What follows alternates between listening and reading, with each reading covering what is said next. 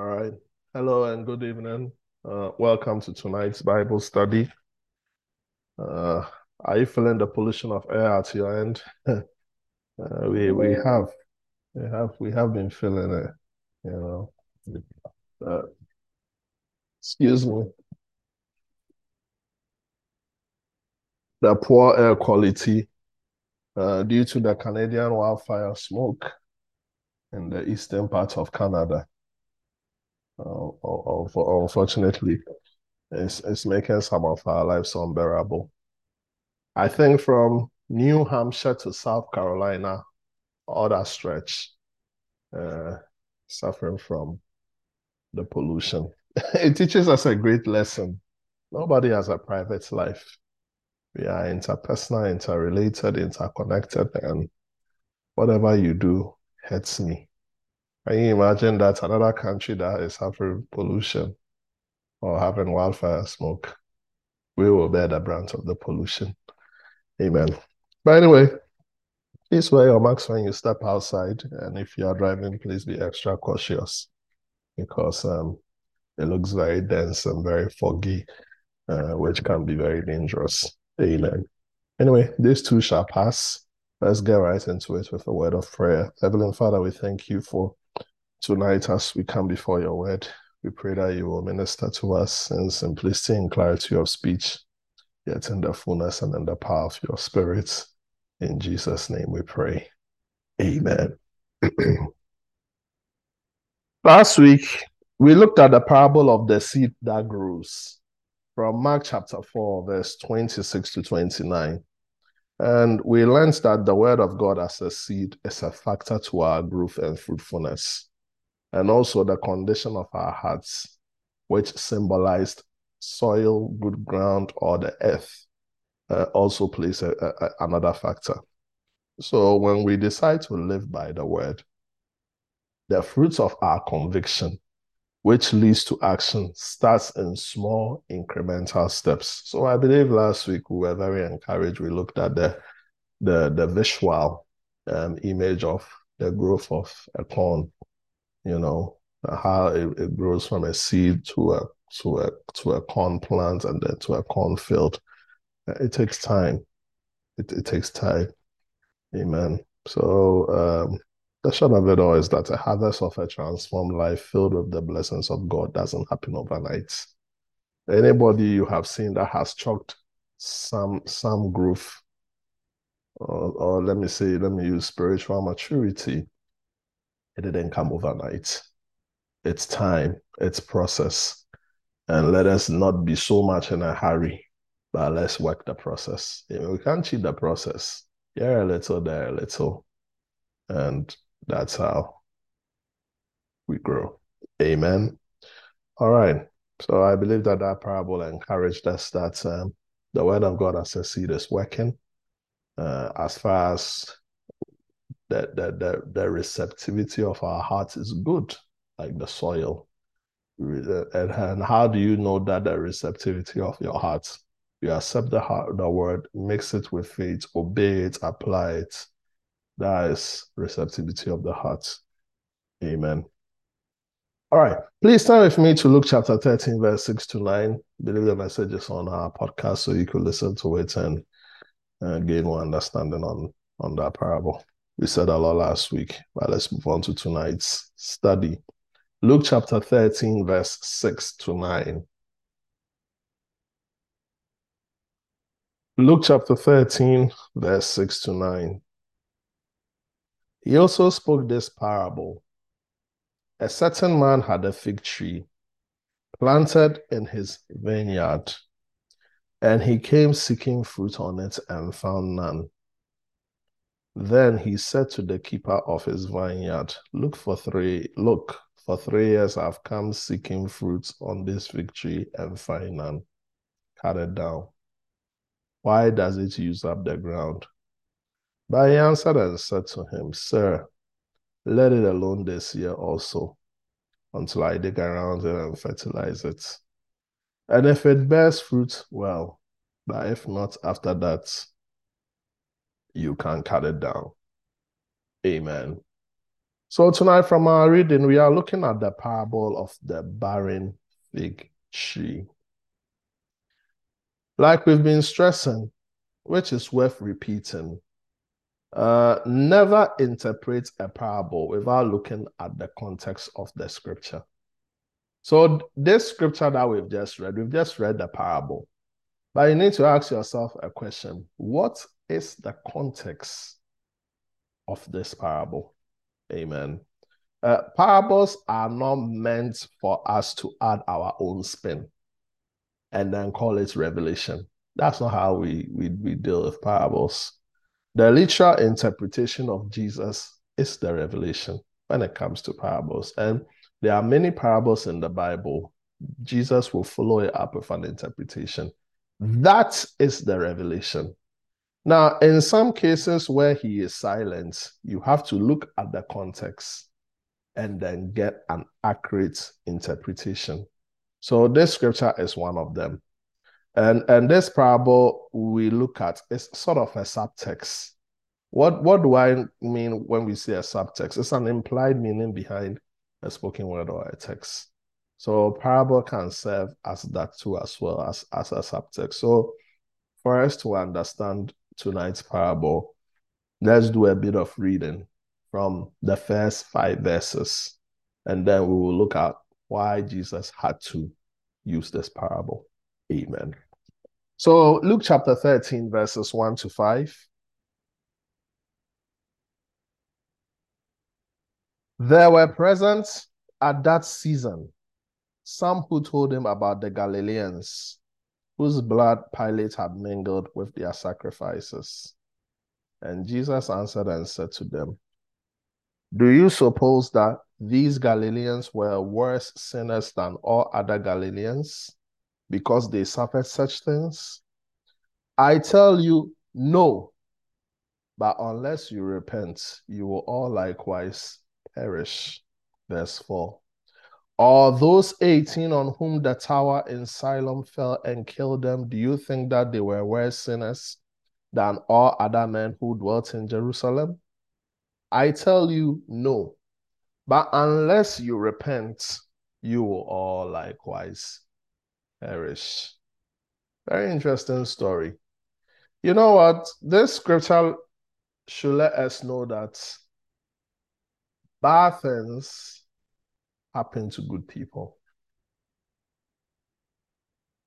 Jesus had just been told of Pontius Pilate killing two Galileans.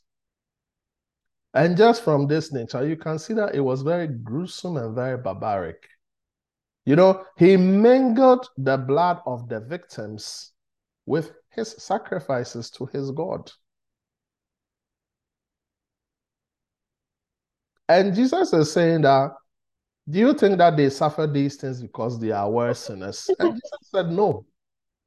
They did not suffer these things because they are worse sinners. Bad things happen to good people. Never forget that.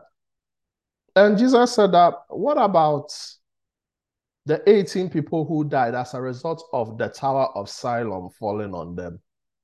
Were they any worse? Were they sinners than those who dwell in Jerusalem? No bad things happen to good people.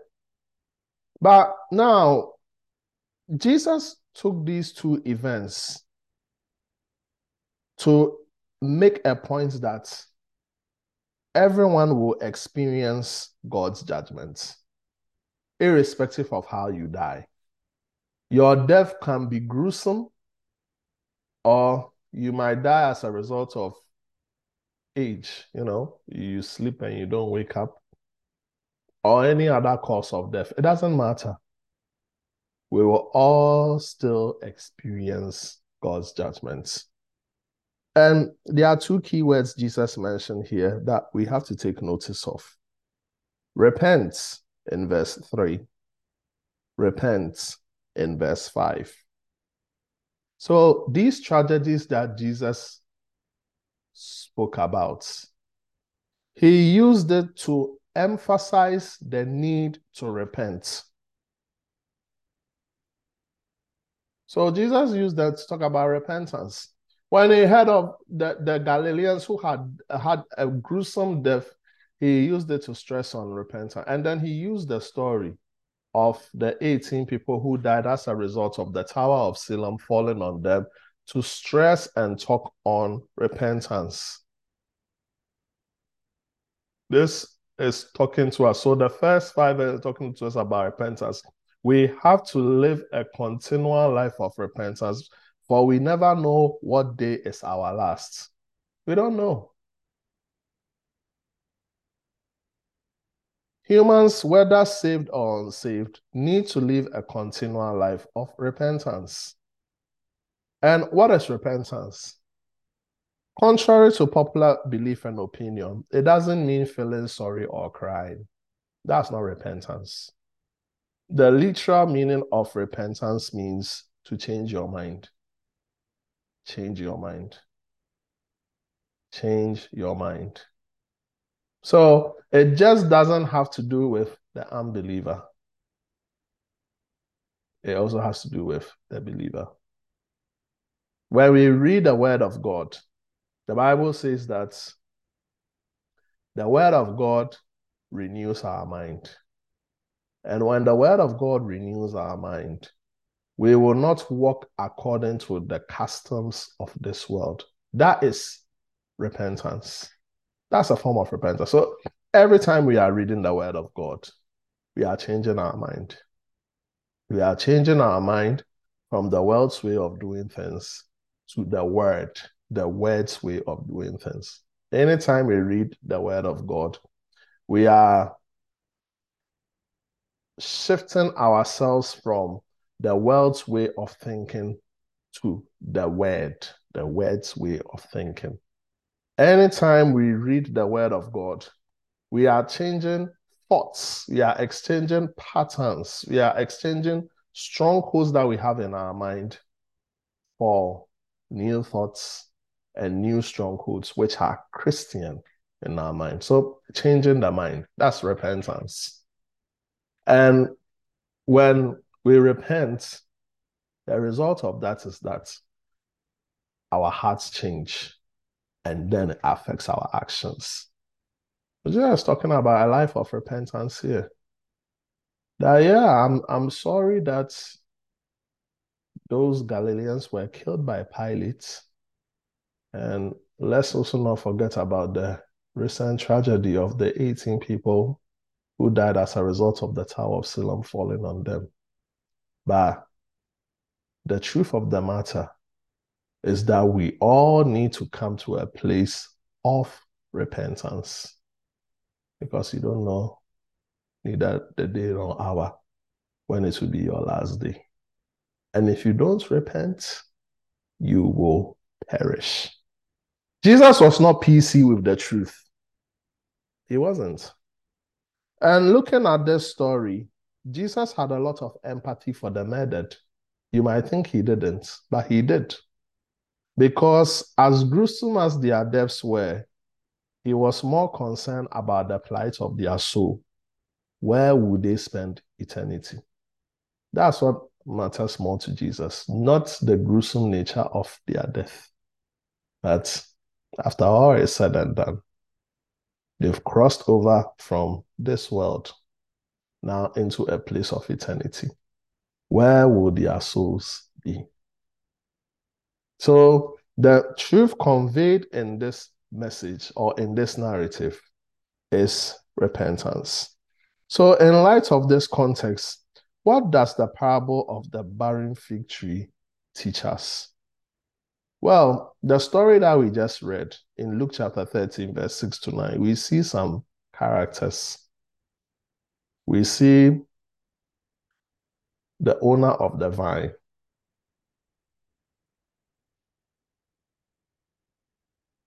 He owns the vine.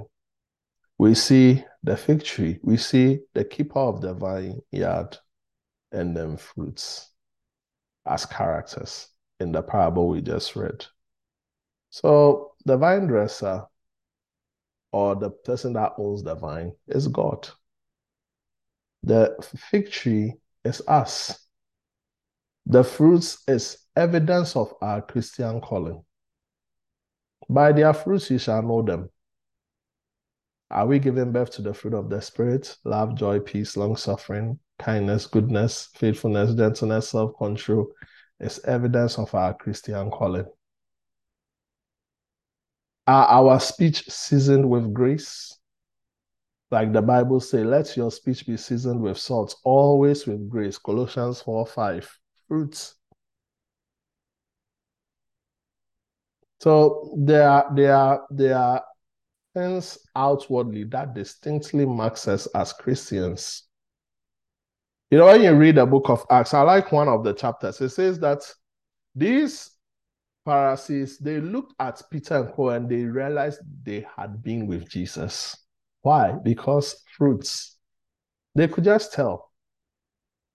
They could just tell. It wasn't just the preaching. They, they could tell by their life, their manner of life. Our, our manner of life is fruits.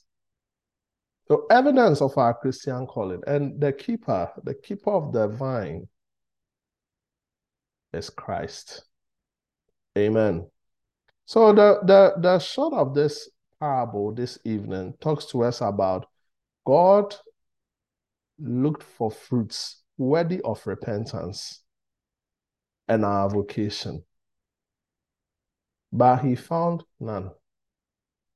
He looked at Israel. He looked at the people of their day. He didn't find any fruits worthy of their calling, worthy of their repentance. And the Lord, who is the keeper of Israel and also the keeper of our souls, stepped in our place to prevent judgments from God by dying for us on the cross so that we can be regenerated and live a life of repentance. You see, if it wasn't Christ's love and Christ's death, we would have all been judged. So, not just Israel, but also we have to see ourselves in this story. All of us would have been judged. And it is fair for us to be judged because God is righteous. It is fair for us to be judged because God is a God of justice. But God didn't judge us because of the Son. When you read the story carefully, the owner told the keeper of the vineyard, For three years I have come seeking fruit on this fig tree and find none. Cut it down. Why does it use up the ground? And then the keeper responded by saying, Let it alone this year until I dig around it and fertilize it. That is the keeper of the vineyard working on the vine to make sure that it will be primed to come to a place of bearing for fruits. Jesus intervened so that you and I will not be judged. Jesus intervened so that you and I will not be sent to hell. Jesus intervened so that he will work on us and prime us, us properly to a place where we will be eligible to give birth fruits worthy of repentance, fruits worthy of our calling. Amen. So he died on the cross, and dying on the cross held the judgments. It didn't postpone the judgments, it just held the judgments in place. So the three years that the keeper talked about, it represents the dispensation. We have to get it right. And the dispensation of grace is today. We are living in that dispensation. Why do you why do you think we are in 2023? Do you think it's because of the cosmic powers of the earth? Do you think it has something to do with galaxy and science? No, we are in 2023 because of God's mercies. because he is waiting on man to come to a place of repentance and bear forth fruits worthy of repentance. And please understand this important truth about a dispensation. It is a time period with a start date and an end date. Dispensation is not eternity. Dispensation is not everlasting. Dispensation is a time period. It has a start date and it has an end date.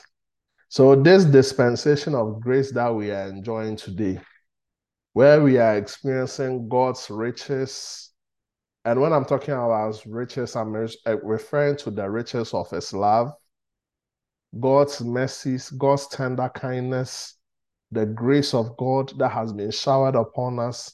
We are experiencing all this for a reason. Why? Because man has to come to a place of repentance.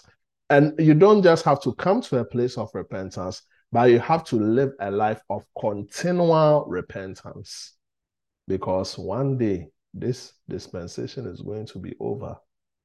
And when it's over, we are going to be judged. Amen. Look with me to Second Peter chapter 3, verse 8 to 10. Second Peter chapter 3, verse 8 to 10.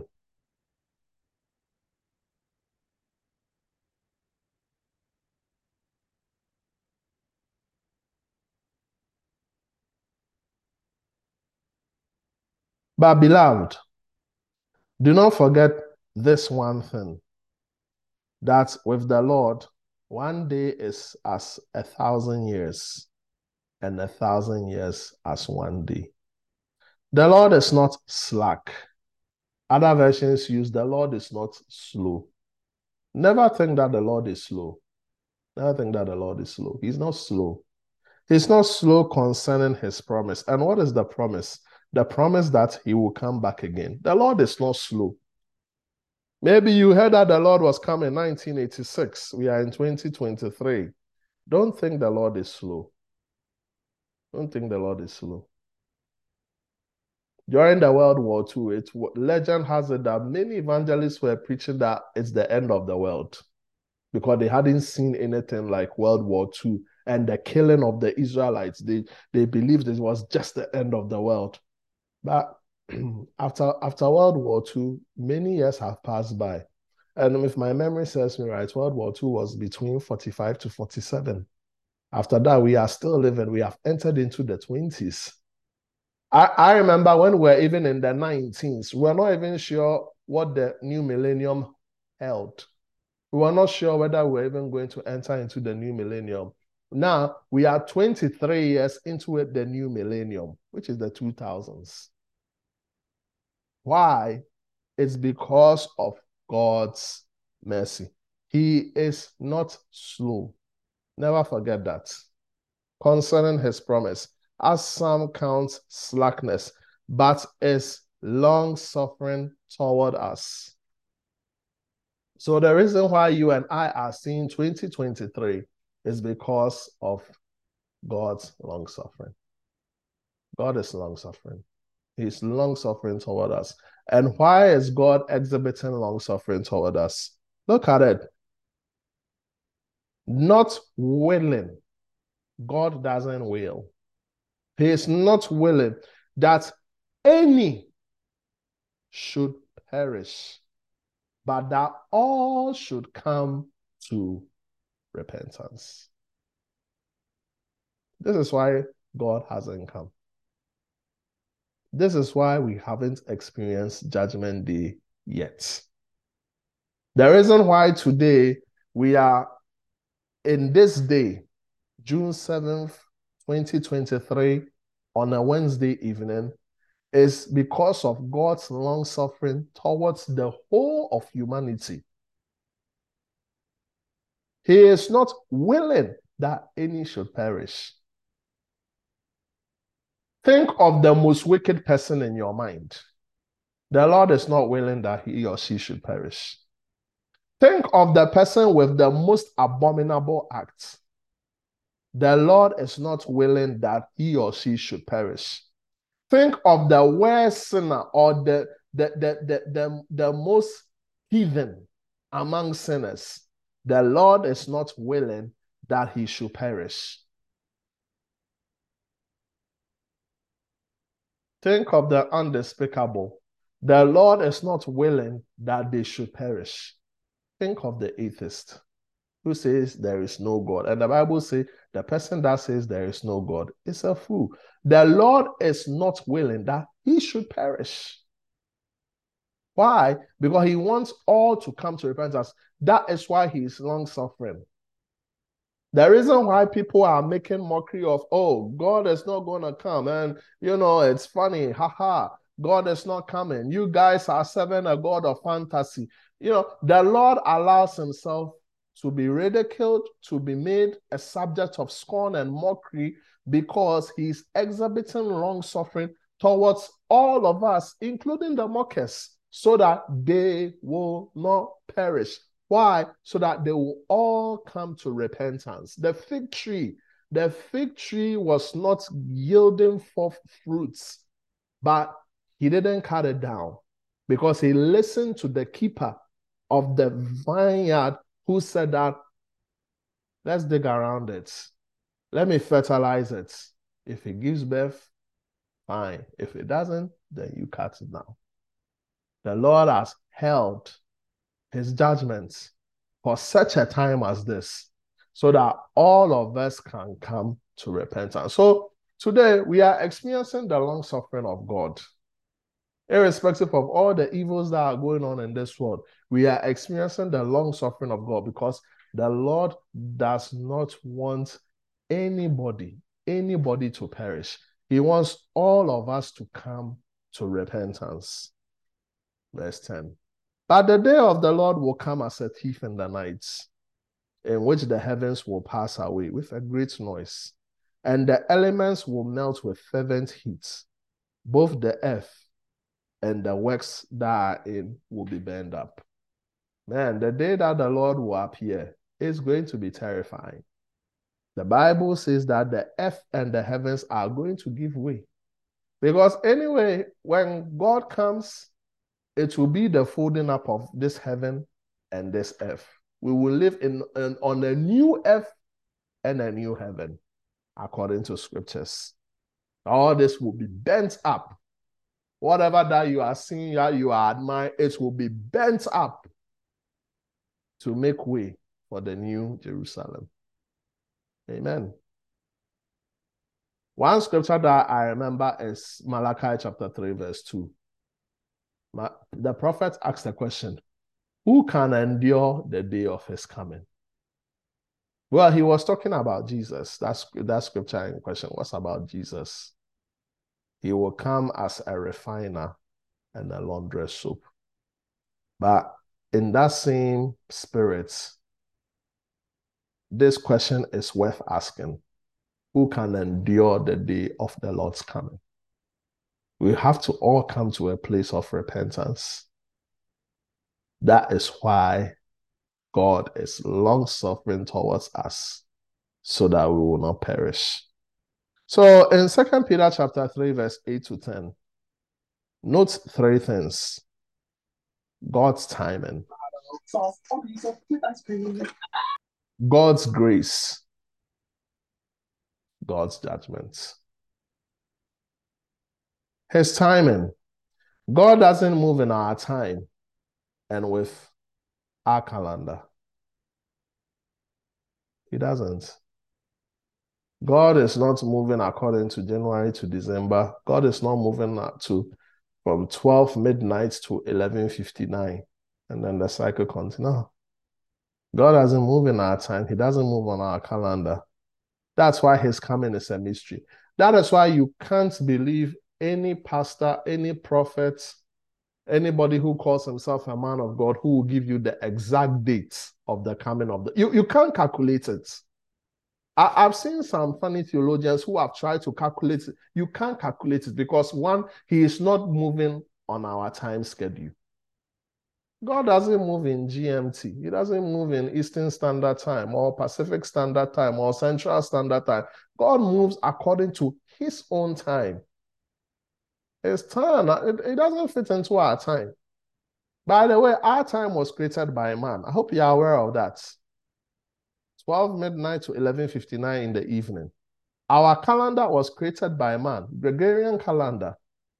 Okay, we've gone through many evolving years of changing calendars, which I wouldn't even want to go into. So God doesn't move according to our time. He doesn't move according to our calendar. So you have to understand God's timing. That is why Apostle Peter says that a day in the Lord is like a thousand years, and a thousand years is like a day. God doesn't move in our time, and He doesn't move according to our calendar.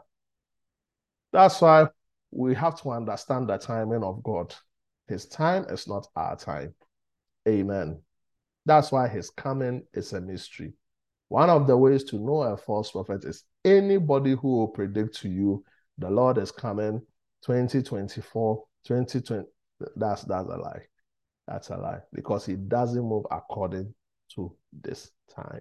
Doesn't move according to Gregorian calendar, January to December. He doesn't move according to Greenwich Eh, Greenwich Meridian Time, Pacific Standard Time, Eastern Standard Time, Central Standard Time, Mountain Standard Time, and what have you. He doesn't move according to any of those times. He moves in his time. That's the God we serve.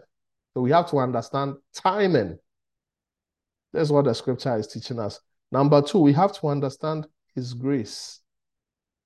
God's grace. He is long suffering because he wants no one to perish. That's why, personally, I don't believe that God has intentionally selected people who will go to heaven and this group will go to hell. I don't believe that. Because when we read the scripture, it debunks that theory. God doesn't want anyone to perish. That means the salvation called the salvation invitation is open to everybody. That's why when you read John 3, verse 16, the Bible says, For God so loved the world that whosoever, okay, not some selected few, but whosoever believes in him will not perish, but he will have everlasting life.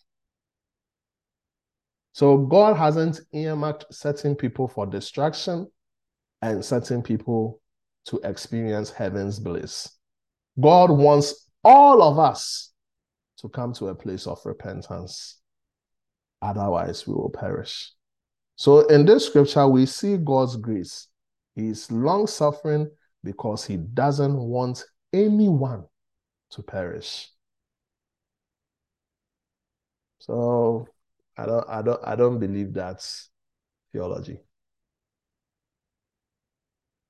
That the theology of election where people will say that God has already chosen people who are going to be with him. So why why should we preach the gospel? Whosoever. It's a whosoever call. It's not a selected few. God doesn't want just a select few to come to heaven. God wants the whole world to come to heaven. But the choice is yours. Whosoever will. We have to come to a place of repentance. Amen. And then number three, his judgments. God is going to come back. So no matter how much you will judge him to be slow and slack concerning his promise of he's going to come back, he ain't coming, he's going to come. And he's going to come unexpectedly. A thief never announces his arrival. Have you experienced a thief before? They, they come unannounced. God's coming will be unannounced. That is why when we live a life continual of repentance, we will not be blindsided because we will be ready. Amen. So, to bring our point home for tonight, this parable is talking about the essence of repentance we need to live a life of repentance to avoid the judgment of the Lord on the last day. Amen. So that's it for tonight. Sometimes we have to talk about the coming of the Lord. We, we don't. And we become too relaxed, too settled. We have a settled mentality.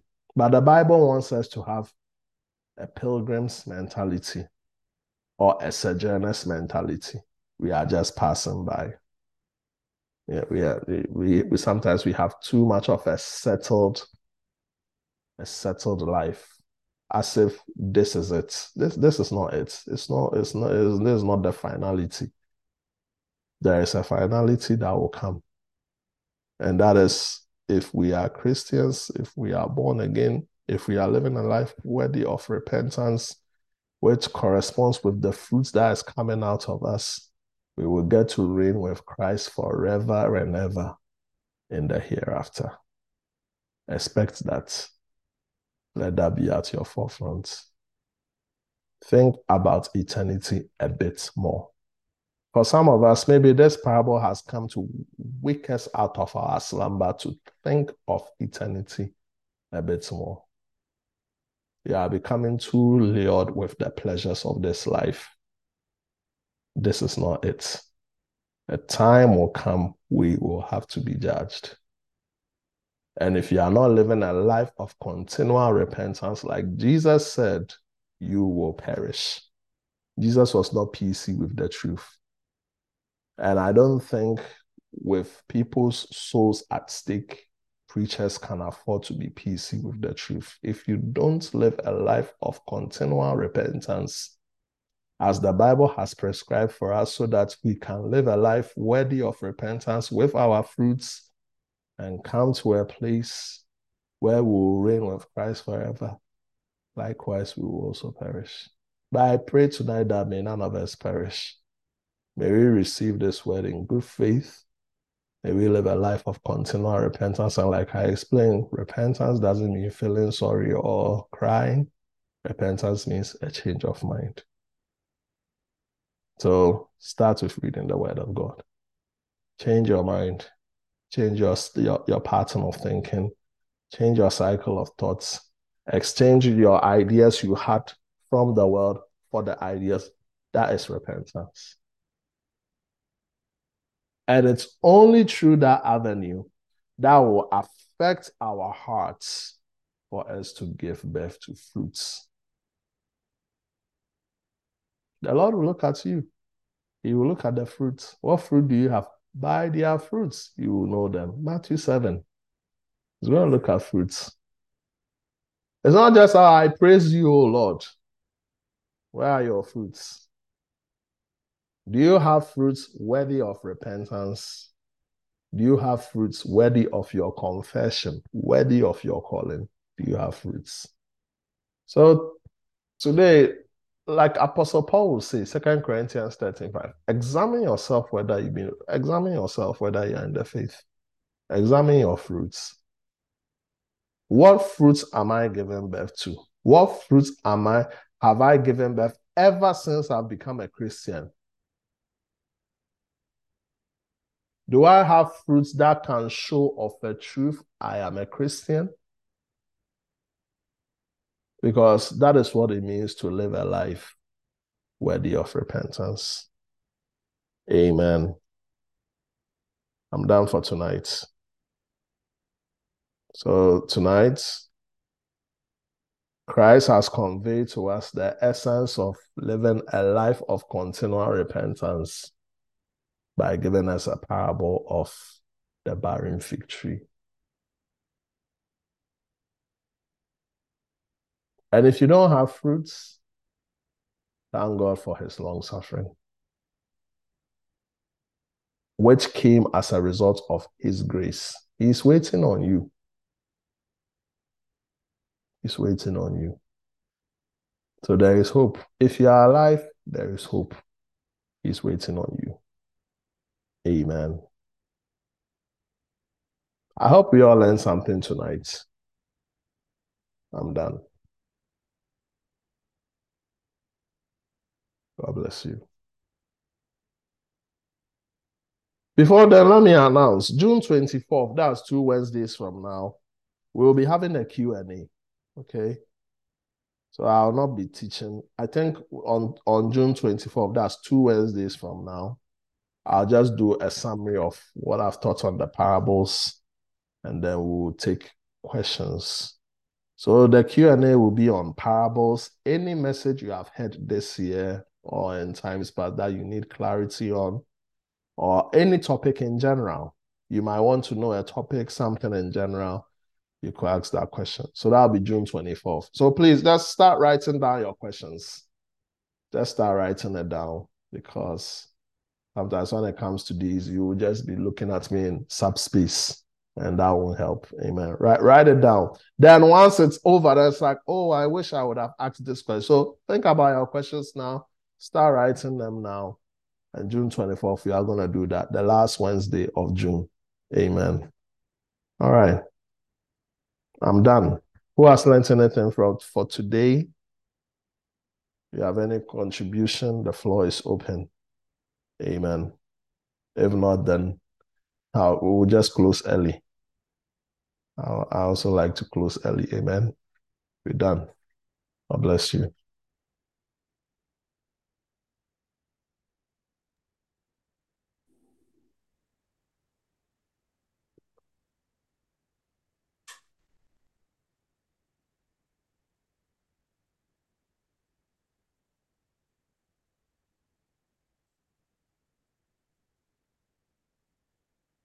So are you doing uh, contributions and questions?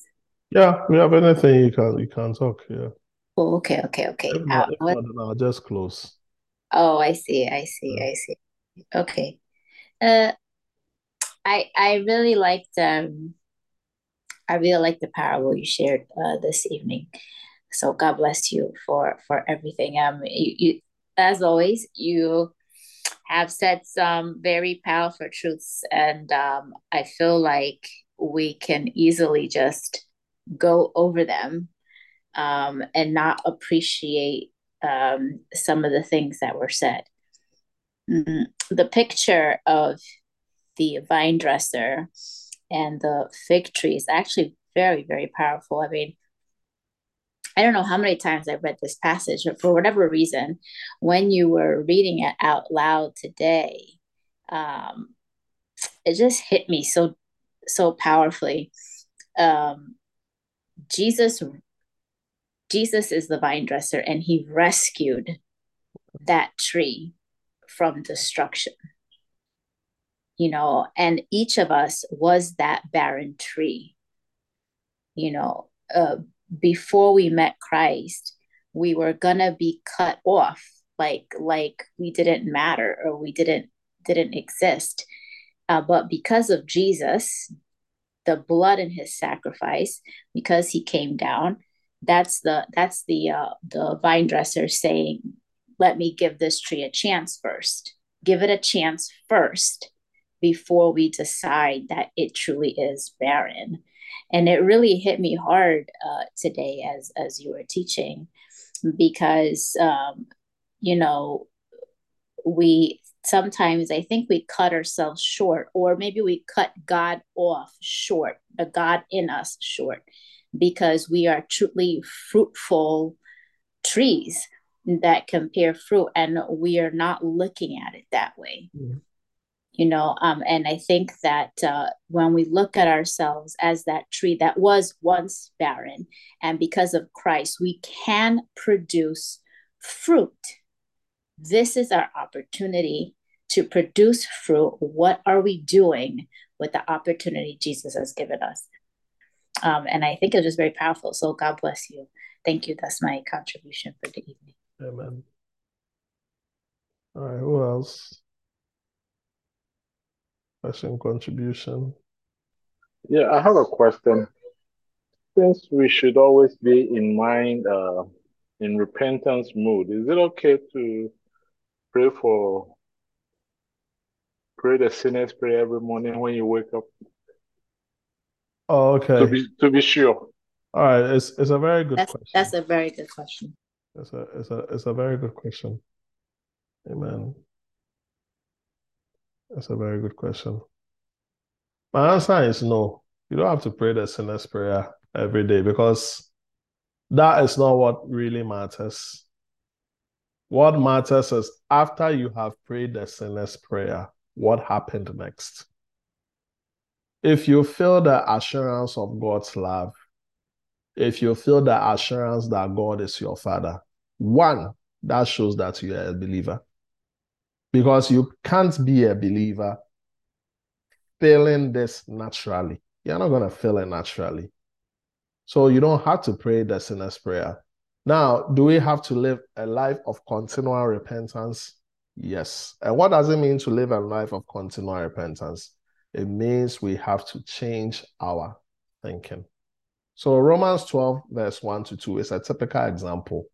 If we want to present our bodies as living sacrifice, holy and acceptable unto God, verse 2 is very important. And do not be conformed to this world, but be transformed. Is it a transformed mind has yielded itself to repentance? And what's that repentance? By renewing your mind with the word of God.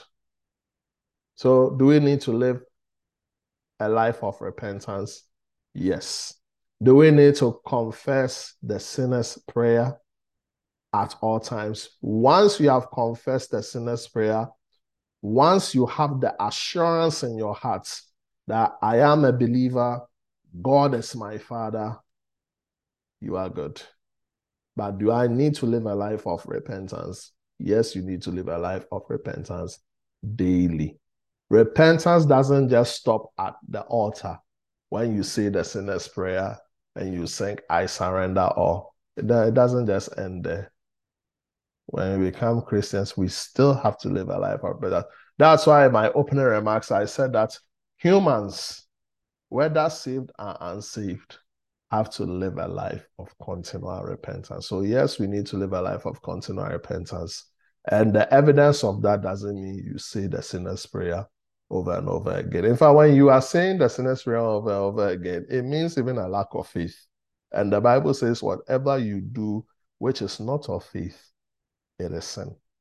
Amen. So you don't want to also sin by doing things out of doubts. Amen. So uh, I think that'll be it. Amen.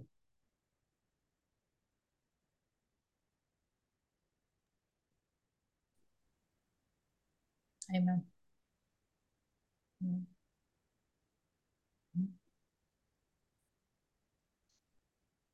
Okay. Is there what was your question answered?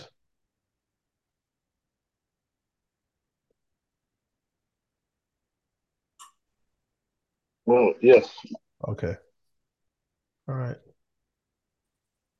Well, if we don't have anything, then let's just close with a word of prayer. Let's just pray that, Lord, help us to live a life of continual repentance. May we come to a place of yielding, yielding. The song that I think of is I say yes, oh yes, to your will and to your way. I say yes, Lord, yes. I'll trust you and obey. When your spirit speaks through me, with my whole heart I agree, and my answer will be yes, Lord, yes. That is a prayer of yieldedness, a life of repentance. May we come to a place where we will live a yielded and a consecrated life, and we will be open to the Holy Spirit the Holy Spirit will work effectively in our lives when our lives is renewed. When when we don't make it a habit to read the Word of God, our minds become seared, and sometimes it becomes very difficult to receive the signal of the Spirit. Let's we pray that, Lord, may we yield. May we yield to your ways. Let's begin to pray. Thank you, Father. Shabandoni madosi kadabeko badabozi kadabakandara makandara mozi. Oh Lord, thank you, Jesus.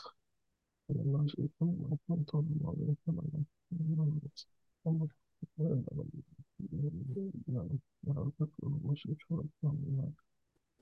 Ne var bu? Ne kadar? Bu arada bu.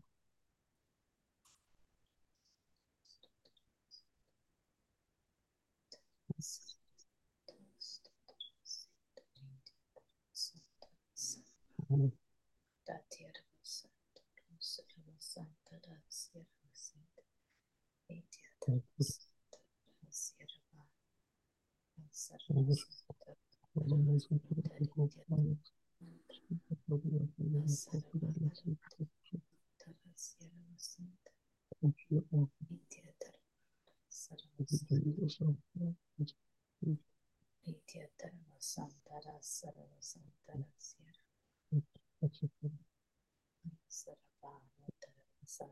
Sierra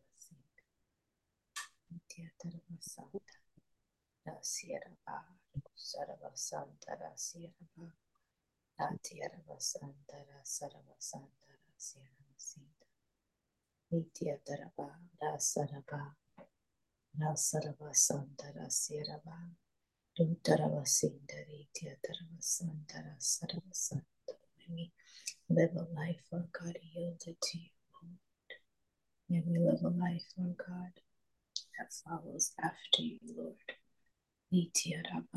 Ah, Lord, may we live a life of yieldedness, a life of consecration, where we will continually change our minds and our thoughts. Where our thoughts, our minds, our behavior will conform with the written word of God. Let this be our prayer tonight, O Lord. In Jesus' name. Amen. All right. God bless you guys. Please do listen to the message again. And I believe that as you listen, may the Lord speak to you and reveal to you the deeper treasures that is in His Word. Enjoy the rest of your week. Good night.